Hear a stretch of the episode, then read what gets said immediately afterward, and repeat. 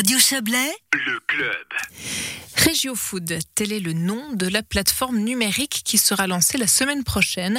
Elle permettra de mettre en avant une grande partie des produits alimentaires valaisans, mais aussi des produits suisses et d'importation sous forme concentrique. Et cela afin de répondre aux besoins des cuisines collectives valaisannes. On entend par là les cuisines des EMS, des crèches, des hôpitaux, des écoles, de l'armée ou des autres restaurants d'entreprise encore. Ludovic Delaloy est responsable du secteur restauration, produits régionaux et innovation au service de l'agriculture du canton du Valais, service qui porte ce projet justement. Il nous dit quelle est la finalité de cette grande place du marché virtuel des produits valaisans?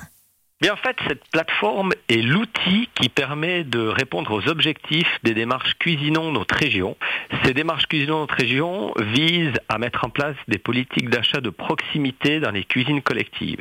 Le 24 juin 2020, euh, le Conseil d'État a pris une décision pour obliger toutes ces cuisines collectives qui dépendent à hauteur de 50% de leur budget du canton du Valais de mettre en place des politiques d'achat de proximité et Régio Food permet d'atteindre ce genre d'objectif. C'est quelque chose qui manquait finalement, ces circuits courts euh, dans la cuisine collective valaisanne Clairement oui.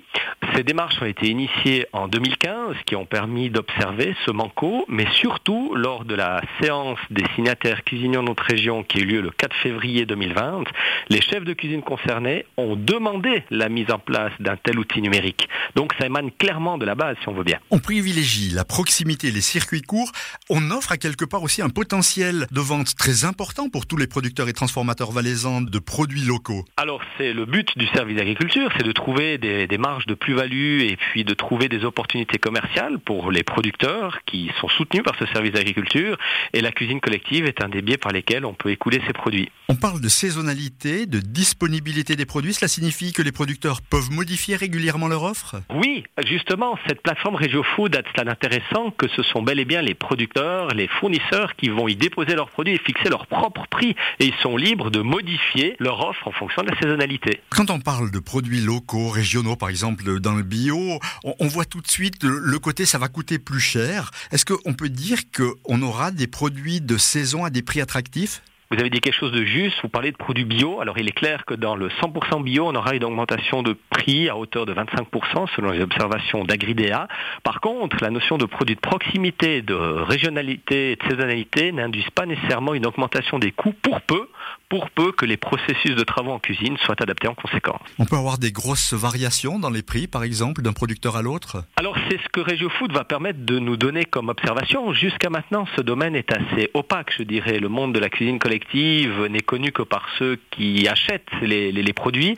Cette plateforme va permettre de mettre à jour les volumes d'achat et les produits qui sont proposés par les différents acteurs et ça va permettre d'avoir un regard assez intéressant et surtout, surtout, de définir des opportunités pour certains producteurs qui peut-être pourront nous proposer des denrées transformées euh, différentes de ce qu'on a l'habitude de trouver. Mettre en réseau les producteurs, comment ces derniers voient-ils la chose? Est-ce qu'ils adhèrent à ce concept de Regio Food En tout cas, ils y voient une belle opportunité au début, pour le monde des producteurs, c'était un marché assez difficile à accéder. Et là, ça permet de mettre en place des opportunités d'accès et une possibilité d'écouler ces produits. Est-ce que changer les habitudes, ça fonctionne? Parce qu'il s'agit quelque part de changer les habitudes, y compris dans le domaine de la cuisine collective. Alors vous avez totalement raison. Finalement, lorsque l'on parle de durabilité euh, et de sujets attrait au, à un monde meilleur, si on veut bien, ça ne touche pas que les finances, ça ne touche pas que des processus de travaux, c'est quelque chose d'holistique qui touche énormément de choses et le facteur humain est important. Il est aussi important de tenir en compte des changements que cela peut induire et des limites que cela peut apporter. En effet, c'est un sujet qui est assez complexe et il ne suffit pas d'appuyer sur un bouton pour que tout change du jour au lendemain. Début mars, vous allez mener une expérience pilote, ce sera avec six établissements. Exactement. À l'heure actuelle, il y a 43 établissements signataires de ces démarches. Parmi ces 43, on va sélectionner à peu près six établissements qui vont ouvrir les feux, tester le fonctionnement de cette plateforme. Et lorsque tous les rouages seront bien huilés, on va pouvoir ouvrir cette plateforme à tous les signataires engagés. Fait intéressant, la formation est possible en lien avec cette plateforme. Ah, elle est même importante. Donc nous avons en effet prévu dans le cadre de Régio Food des cours destinés aux producteurs, aux fournisseurs, également aux cuisiniers pour comprendre le fonctionnement de cette plateforme, notamment le fonctionnement logistique. C'est toujours intéressant de savoir comment cette matière première euh, circule, mais également sur le fonctionnement euh, d'implémentation numérique. Sur le papier, tout a l'air beau et rose. Il n'y a pas d'inconvénient, de difficulté avec ce projet? La difficulté, elle est d'ordre humain, c'est-à-dire qu'il ne suffit pas d'appuyer sur un bouton pour que les choses se fassent.